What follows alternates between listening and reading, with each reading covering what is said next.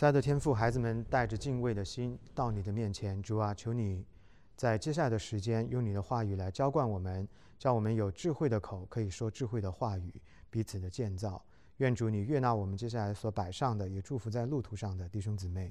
我们这样的祷告祈求不配，乃是奉救主耶稣基督得胜的名。阿门。上一周呢，我们讲到了价值观对一个人的影响，我们讲到了自我形象的问题。那今天我们要接着看的是价值观对一个人人生方向的影响。请大家看到第一页的 B。一个人觉得什么有价值，就会以那样东西作为自己的事业、专业、人生方向去追求。同意吗，各位？我们来看两个例子，听听大家的想法。没有固定职业环游世界的人，你们有遇有遇过这样的人吗？他说：“我的一生就是要快乐，我就是要看尽世界的美好，我不要在一个地方朝九晚五的工作，我就是旅行。我到了一个地方，我就在那里打工四个月、八个月，我挣够了下一站的钱，我又继续前前行。有这样子的。然后在中国大陆有一对夫妻，家境也比较殷实，他们买了一辆。”接近报废的前苏联的飞机，然后自己去学开飞机环游世界，也是很棒的啊。其实就是有这样子的人，大家怎么看这种人生的方向是表达了一种什么样的价值观呢？享乐主义，无拘无束，对，还有呢？有目标。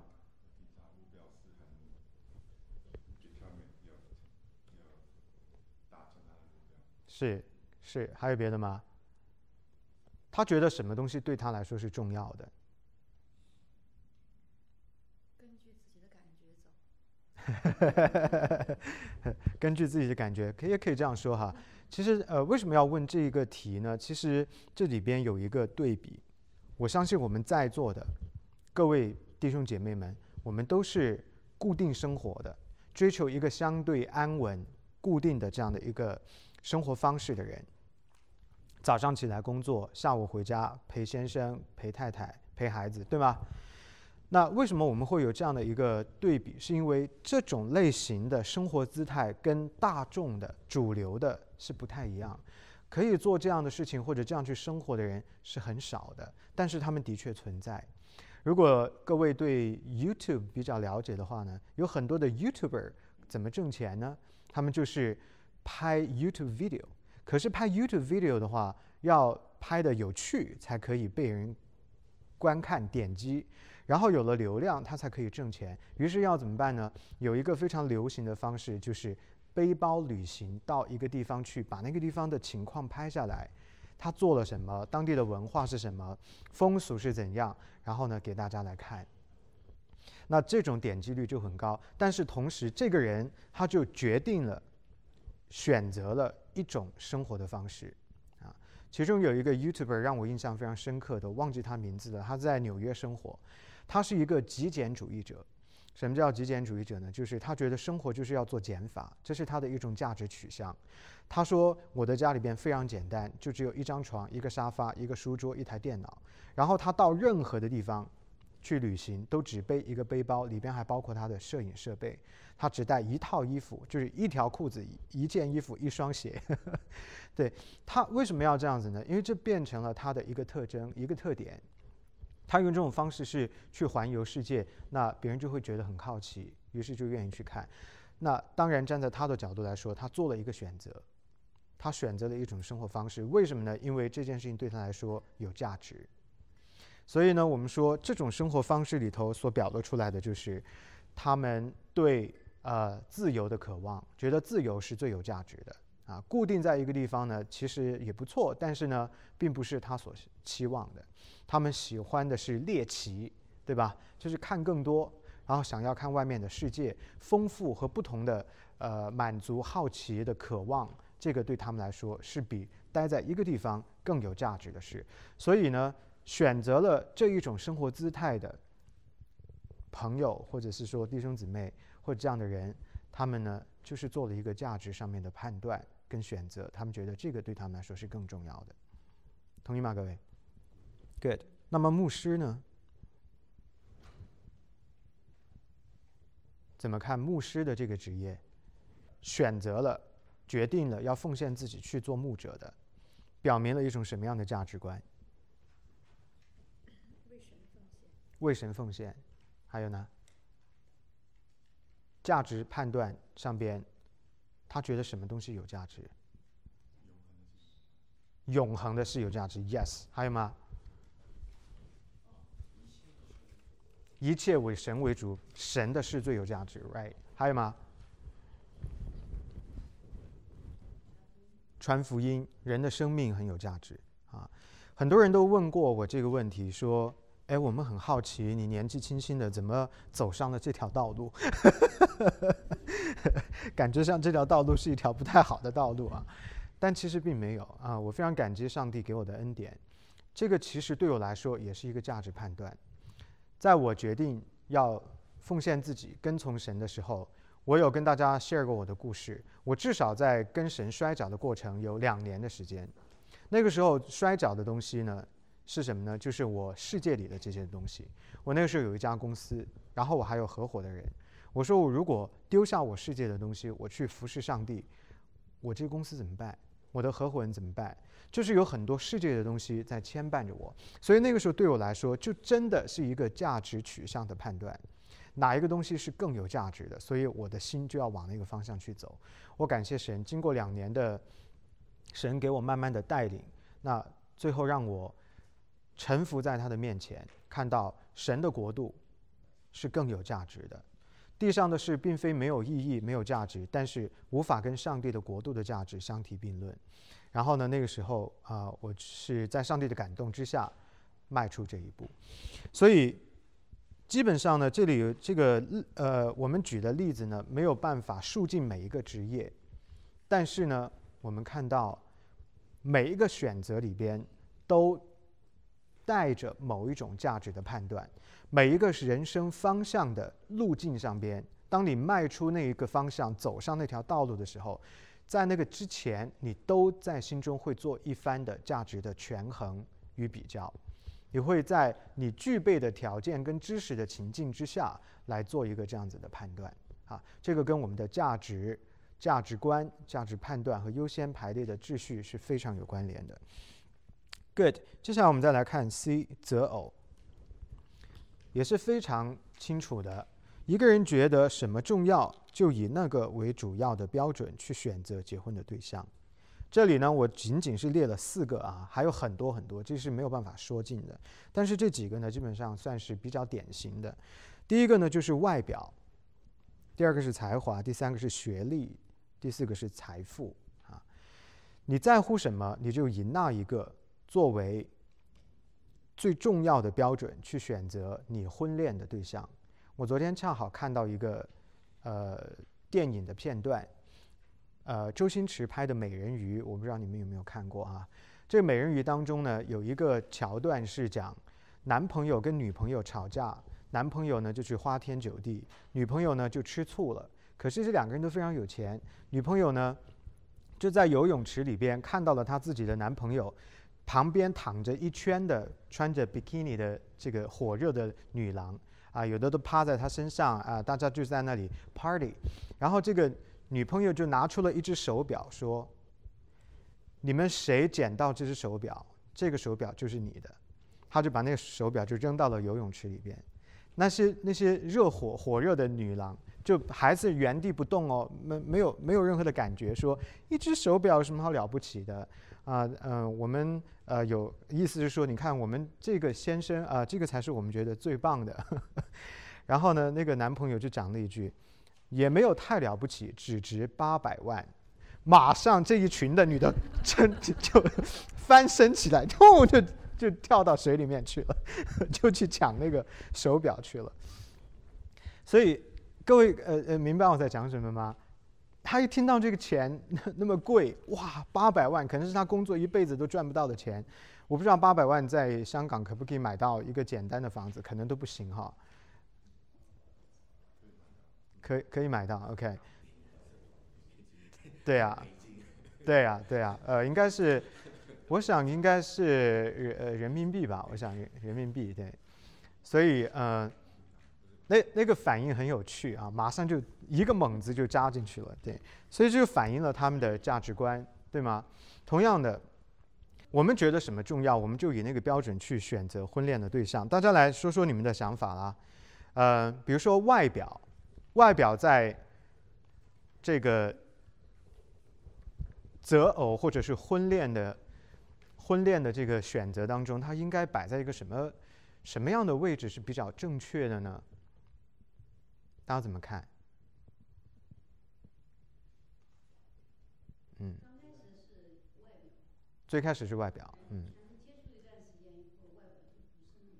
就不重要了。性格、内在的是比较重要的，是的，是的，非常好。还有吗？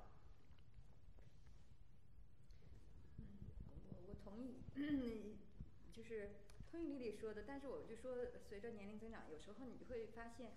外表从一定的程度上也代表了内心，它也是一种内心的反应。所以以前我们说不要以貌取人，但是从换个角度来说，有时候外貌也真正的反映了你的内心。是。所以还是会在意一些。是的，我我也同意哈，这个观点我也同意。还有别的吗？各位。性格是最重要的。OK，还有别的吗？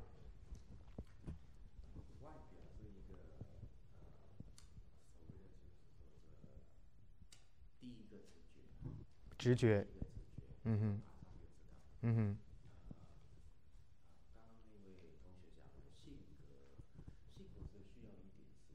嗯哼。以我的经验是说，是第二个直觉是谈吐。嗯哼。嗯，谈吐。谈吐。谈吐，对，就是怎么样表达。嗯哼。是非常好。我自己觉得，外表是内心的一种表达，外表不是最重要的，但是也不是完全不重要啊。呃，一个人的内心跟一个人的外在应该要对等，应该要匹配。那我们受圣经所牵引的基督徒，在我们的形象上边，应该是回到圣经，要有一个得体的表现。我记得有一句话是。寇绍恩牧师，如果我没记错的话，哈，他对他的女儿说的，他说：“你不可以穿清凉的衣服，露很露的东西去，呃，吸引异性，因为他说，你用什么东西去吸引人，你就吸引来喜欢什么东西的人。如果你是靠露身体去吸引人，你吸引来的就只是喜欢身体的人，不在意你的灵魂，也不在意你里边的世界。”不在意你，你的价值，你的生活的态度，不在意你对上帝的关系，所以呢，我们应该看到，在这种比喻当中的话，外表就变成 secondary，更重要的是我们跟神的关系。啊，当然，进讲的那个我也非常的认同。我记得在 Billy Graham 这个 library 里边，呃，有一个馆是专门给他妻子的。那他妻子的那个馆呢，墙壁上挂了一张他自己的照片。我每一次去，我都会盯着那个照片看，为什么呢？因为我看到他的眼睛，他的微笑，他的那个脸上的表情里边有一个世界在里头，是一个非常美的一个一个一位女性。她的美不是来自于穿金戴银啊，多么繁华、多么繁复的这些的装饰，而是来自于她眼神当中闪烁的那种智慧的光、爱心。这个是非常。非常美的，我的 roommate，我们常常会讨论说，我们想要追求什么样的呃异性作为我们的配偶。他当时跟我讲了一句话，他说：“我喜欢的就是眼睛里有光的人。” 哦，我觉得他的境界很高，我觉得他很厉害。他说：“我喜欢的异性，其他都不重要，就是一点，他的眼睛里边要有光。”那我就想到圣经讲的这句话，我心中对他很很尊敬。我的这个日美，我说他真的是看懂了圣经讲的，因为一个人眼睛里的光是亮着的，那么整个人就是通达的啊。这他他的美就是从里面出来的。所以呢，我在这里呢要特别鼓励我们年轻一点的小朋友们哈，就是包括我自己在内还没有进入婚姻的，如何摆正这个外表呢？它不是不重要，它是有价值的，但是不要把它视为是唯一的或者最主要的条件去追求，因为我们人呢受罪的影响，在眼目上有情欲，我们第一眼看见的往往就被他捕捉到，但是往往这件事情都不是最重要的。同时反过来，我们自己的形象是不是也应该要有一个好的维维持呢？我们自己的形象，对吗？比如说我们的穿着、我们的打扮，哈，因为它要反映着我们内心的世界是怎样，它也透露出我们的价值感是怎样的。呃，我曾经给大家讲过一个故事，在我原来的教会，有一天我在上边带领敬拜的时候，我就远远的，因为那教会蛮大的，我在那个圣台上，我就看到一团毛茸茸的东西坐在那个下面，因为他是坐在我们那有个二楼。二楼下边的灯光比较昏暗，他就坐在那个角落里，我就看到一个毛茸茸的东西。结果后来结束敬拜之后，我走下来靠近一看，是他的头发，大爆炸，金黄色，整个这样很大，体积很大一个。然后呢，是一个姊妹，身上有刺青，然后呢穿着吊带的背心，啊，然后讲话是那种烟嗓，你们知道吗？Smoking voice，声音很低沉的。就比好像是她又烟又酒，然后是很有社会气息的这样的一个一个一个女性呢。后来我慢慢了解她的故事，我知道她是呃黑社会的，呃所谓的黑社会的，然后打架两次入狱。后来她出来了之后呢，她就来到教会，她要寻找生命的答案。然后在教会两年左右的时间，你看到她整个人都改变，整个人都改变。啊，他刚来的时候身上有刺青，他有那个眉毛是蓝色的纹的那种，其实纹眉就是一种刺青，还有眼线，还有脖子上也是刺青，头发是金黄色，全部全部洗掉，头发重新染回黑色，然后把那个身上的纹身全部洗掉。有一天我看见他的时候，他已经在保险公司当业务员。穿着一个就像我一样穿着一个正装啊，我看到他，我这眼泪不停的往下流。说他的改变很大，为什么他会发生这个外在的改变呢？是因为他里边先变了，所以外表的确也是反映着我们内在的世界啊。OK，very good。那第二个才华啊，很多人觉得才华很重要啊，后边这我们就不要仔细讲了啊，因为其实。呃，都是大同小异的才华、学历啊、财富。学历我们可以稍微讲一下，我们的华人文化，包括印度文化，好像东方文化都是比较崇尚高学历的，啊，因为我们自古就说“书中自有黄金屋，书中自有颜如玉”。我们的整个社会递进的这种阶阶级变化的机制，就是其中的一个途径，就是建立在呃考取功名啊这件事上。所以学历呢，高学历呢，一直是对于我们华人的文化是非常有诱惑力的。可是我们把它带入圣经，我们应该把它视为是一个华人的群体的偶像，是一个 idol。为什么这样子说呢？因为他在很大的程度上取代了上帝，只追求高学历而丢弃了神，那么取代了神，这就变成一件非常危险的事。可是高学历究竟意味着什么呢？好的学校有好的教育，这个肯定是有价值的。可是好的学校不一定可以教出好的学生。更重要的一点是，好的教育不会也不能改变人罪人的身份。也就是说，它不会改变人性。不是说我得到一个常青藤博士学位的人，就一定在罪人的身份上、在道德感上、在价值判断上就优于一个普通高校的学生。不能够做这样子的一个结论啊，所以我们看到学历呢重要有价值，它教会我们对世界有思考，教会我们认识这个世界最基础的东西。但是当我们把它带回到圣经的时候，我们看到神的话才是最重要的。读什么书，在什么学校，那个是有价值的，值得思考的，也应该要谨慎选择的。但是成为什么人，你是不是一个讨神喜悦的人？你是不是一个懂得分享、有温度、宽容，然后如耶稣基督一般有耶稣基督的品性，还有圣灵所结出的果子这样的人？我觉得这个才是最重要的。而这个部分呢，是校园教育所达不到的。这件事情只有主耶稣基督，只有圣灵的工作可以做到。所以呢，我们需要在呃学历这件事上有一个集体的反思，啊，群体性的反思，要带回到圣经。同时呢，我们也需要鼓励我们基督徒的父母。在教育子女的这件事情上，给他们一个正确的价值排序、正确的引导。财富呢，就更明确了，是一个 idol for most people。OK，for most people，光靠有钱就进入婚姻，我想大家应该也听过很多这个比较灾难性的后果啊，比较不好的结局。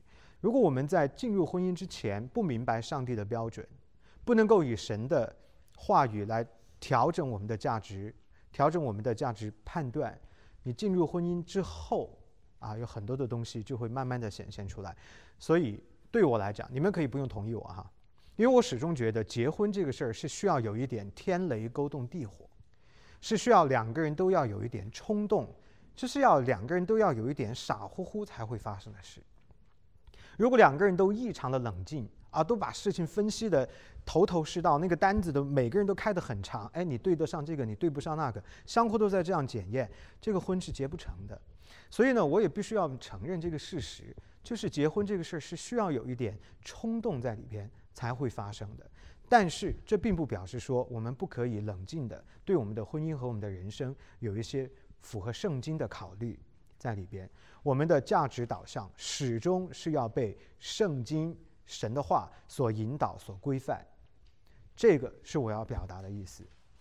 那我也当然不希望，尤其是我们在座的年轻人哈，你不要说哦，婚姻要完全符合圣经，结果导致你跟我一样，迟迟无法进入婚姻，那我罪过就大了啊。呃，对我来说，你们可以不用同意我，但是我自己对婚姻的看法呢，就是宁缺毋滥，嗯。宁肯空窗的等候，也不要盲目的为了结婚而结婚啊！这个是我自己的价值观所带给我自己的一个判断。其实结婚这件事不是讨论结婚啊，是在讨论我的价值判断，对吗？他们所持有的价值观念跟我的价值观念不一定是相吻合的，所以这个漫长交流跟沟通的过程，其实就是一个价值观的对话。我就是要告诉他们，我觉得什么是重要的。什么对我来说是我在意的，啊？那么你们可不可以支持我呢？可不可以理解呢？啊？所以我们说这个方面啊，其实也是要 involve very significant 你的 values 在里边。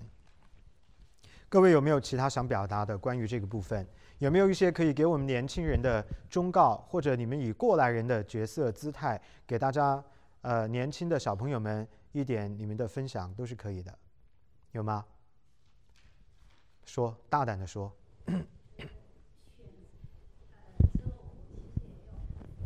嗯哼，父母，嗯哼。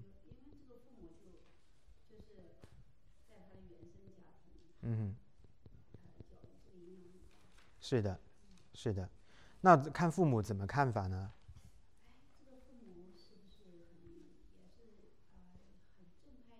嗯。嗯。对，就是看他们是不是基督徒哈，可以这样说吧？对，是，good，好。嗯哼。嗯哼。嗯哼。嗯哼。嗯哼。好的。听到了吗？哈，小朋友们，尼托生，尼尼托生牧师所写的择偶的文章，有机会的话找给大家读一读啊。Go ahead。哦哦，我不知道，你还没说完。嗯，说完了，说完。呃，我如果站在我的角度，我会说，我完全同意你所讲的。但是我我觉得作为年轻人来说，嗯，也不要给自己找借口。我说任何一点，嗯哼，你应该有你应负的责任和你应该应付出的努力。是的，而不能以一句“我只是依从于神的话”，那么呢，学历不重要，财富不重要，才华不重要，外表不重要。我觉得不要得出这么一个相反的嗯哼结论。是，是的，不能得出这样相反的结论，因为圣经没有说这些东西不重要，圣经说他们重要，但是没有上帝重要，这个是我要表达的意思啊，不要把它丢掉了，不不要把它丢掉了。年轻人作为年轻人，你要考虑你该负的努力，嗯哼，你该去承担的责任，这都是你应尽的。是的。谢谢。总而言之，一句话：如果你的价值观是摆顺在圣经之内的，这些问题你都不会出错啊。因为圣经的价值观明确的告诉我们哪一个东西放在哪一个位置啊。那么我们按照这个方法去调整就可以了。All right，优先秩序，请大家接着往下看。优先秩序，什么是优先秩序呢？就是你如何排列所谓的你生活当中的各样的事，轻重缓急啊，怎么样排列？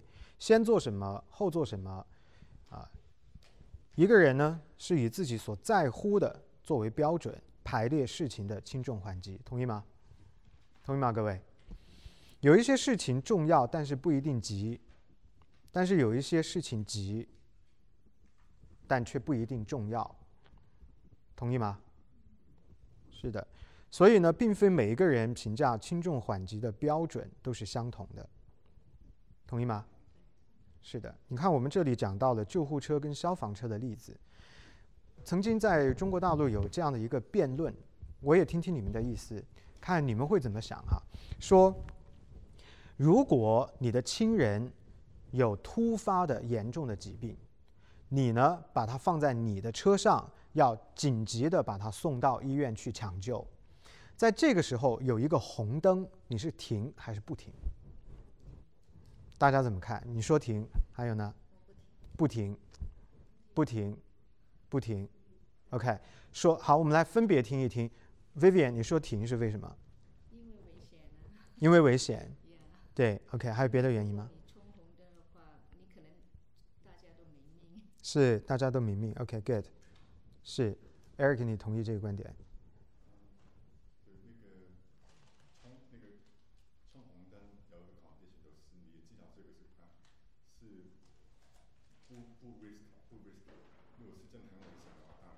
冲红灯 always 都是 risky，对，对。那当然说不是说，因为我我车上面有一个人很需要，嗯哼，就红灯还要冲过去，嗯哼。当然红灯是给我的，就是说代表说这个是要危险的，嗯哼，非常小心，嗯哼。OK，好，OK。再许可，OK。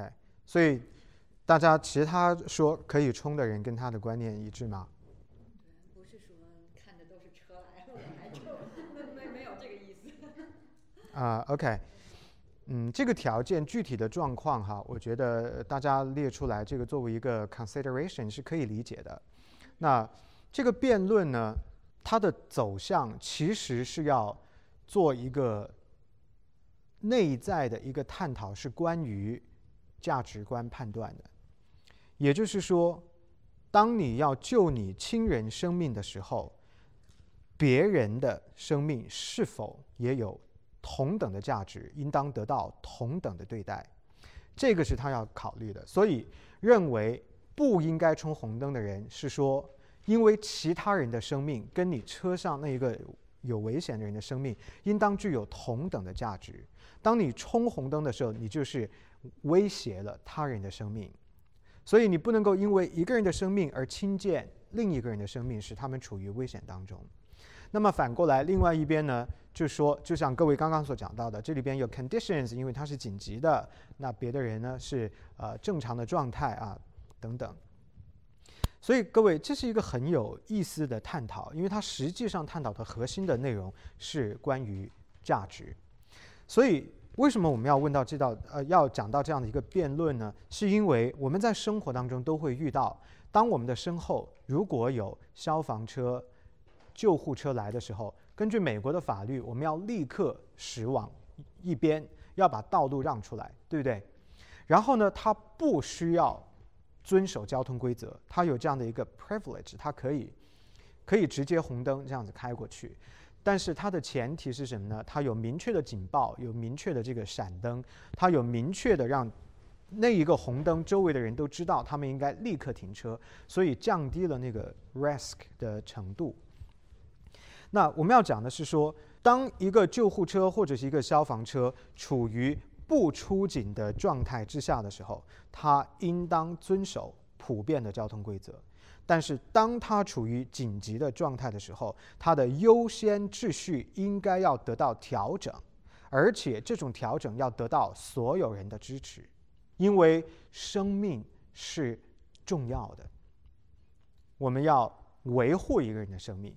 消防车也是一样，所以这样的一个行为，或者说这个法律的背后，其实是一个对生命价值的认同，所以它是一个价值观的判断。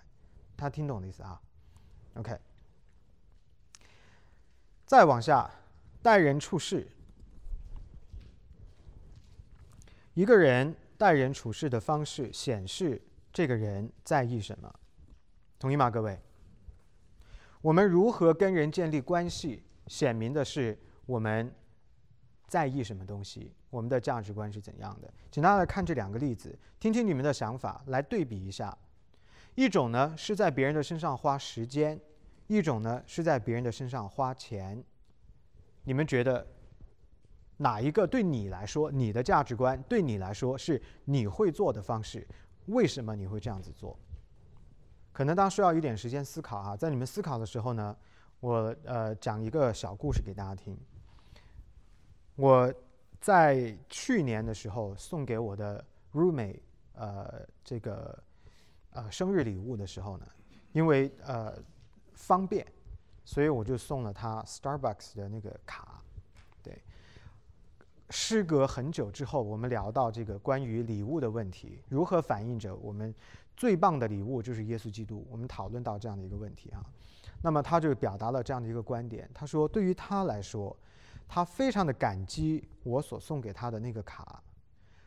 然后我就问他说：“可是我没有感觉到你好像很感激啊。”他说：“我要因为在他的价值排序里边，他的价值感里边，他觉得与其是送给我一张卡，不如你陪我喝一杯咖啡。”你听懂那意思吗？OK，所以呃，一下子对我有一个有一个触动在那个地方啊，所以这是一个很小的故事。那与这个有关的呢，还包括比如说像我有的时候会送一些生日礼物给我的朋友，我发现华人弟兄姊妹在接受礼物的时候，跟美国的基督徒弟兄姊妹接受礼物的时候反应很不同。没有谁好谁不好，但是我就是告诉你们是不同的，那个感觉是不一样的。比如说，这是一个礼物，同样的包装，我一样的东西，我做了两份，一份送给美国的弟兄姊妹，一另外一份送给华人的弟兄姊妹。美国的弟兄姊妹在接到这个礼物的时候，他就开始打量，他就会看，他就会开始说：“好，感谢你把它包的这么好。”他会说：“哇，你那么的用心。”哇，你用了这个，你用了那个，哦，好感谢，连这一份的包装，我都非常的感激。可是我们华人弟兄姊妹不太会这样子，我们比较是说，嗯，我现在拆开还是回家再拆开，他比较在意里边那个东西是什么。That's OK，That's OK，我没有说哪个更好，但是我的感觉是不一样。为什么不一样呢？因为好像在美国的弟兄姊妹的价值。判断当中，花时间预备这份礼物，你花手工去制作包装这份礼物，那个就是最重要的部分。但是里边的那个东西是什么，反倒不是最重要的。所以这个反应的差别，其实是来自于价值感受的不同。大家听懂我的意思吗？所以在我们在我的接受礼物的时候，我也是这样子的。我说很感谢你花时间去为我做这件事，因为对我来说，礼物本身是有价值的，而这个人他对你的那种关注，就是投入进去的时间，同样的重要，甚至是更重要的。我打个比方来说，比如说像 Susan 为我们做的这个蛋糕，蛋糕本身很有价值。可是比蛋糕更有价值的是，他花去的时间，他的精力，他完全可以去睡觉嘛，对不对？他完全可以去陪孩子聊天嘛。但是呢，他却把那个时间花在了服饰教会上。所以对我来说，心意时间这些看不见的东西，比看得见的还要更加的重要。这是我个人的价值观哈。那我不知道你们是怎么样的。所以回到这个问题上，花时间跟花钱，大家觉得对你来说，哪一个是你的方式里边，你可能会采用的方法？我这么一说了，估计大家都不好意思说花钱了。啊？看条件，是的，看条件，可以具体的说说吗？可以具体的说说吗？嗯哼。是。是是的，好，这是个很好的角度。还有别的吗？从我的角度，我认为就两方面都要考虑，一个是我自己的价值取向，还有对方的价值取向。是的。根据这个，就是来确定哪种是可能他更他更喜欢。嗯哼，是。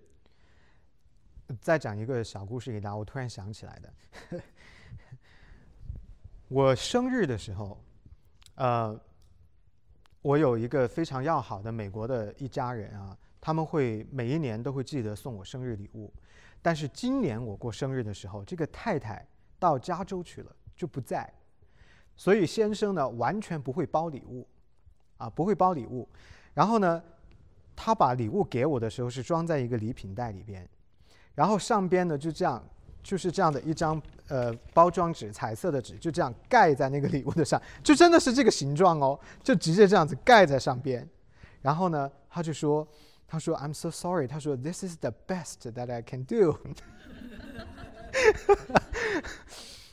然后呢，我就跟他说，Well，nothing's different。I appreciate your heart。然后我把那个这个纸拿开，里边那个礼物，比如说这是那个礼物哈，它其实。不是裸体的，它还裹了一层一模一样的纸，那感觉好像是同一张纸呢。它撕了一点来盖在上边，剩下的就给它包起来，就这样就是给它裹起来，就是这样子裹起来的，没有任何一条胶带都没有，什么都没有，没有蝴蝶结，什么都没有，就是这样，就这样卷在一起的，就是这样子。可是我还是很感谢他，为什么呢？他做了他可以做到的最好的程度，这是他的那个心。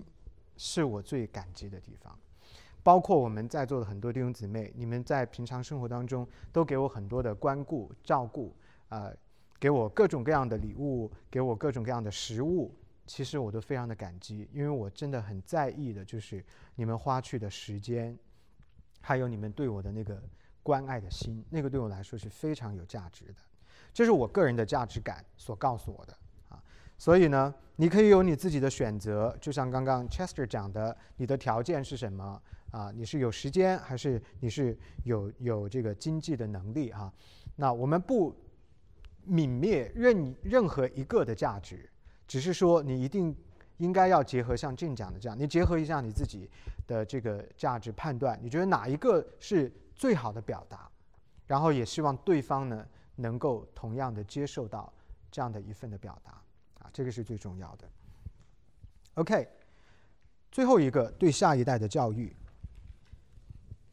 一个人希望自己的下一代成为自己认为最好的、最有价值的样子，同意吗？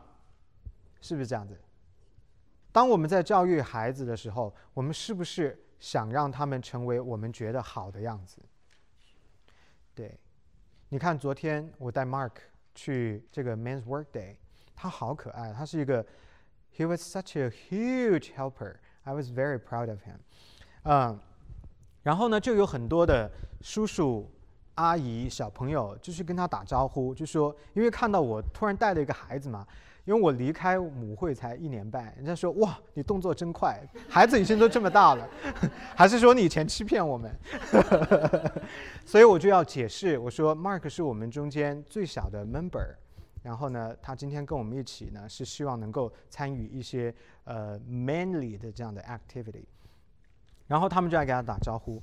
Mark 最开始呢是有一点 shy，不好意思。后来呢，我就教他，我就跟他说：“Hey Mark，what does it mean when somebody come to talk to you?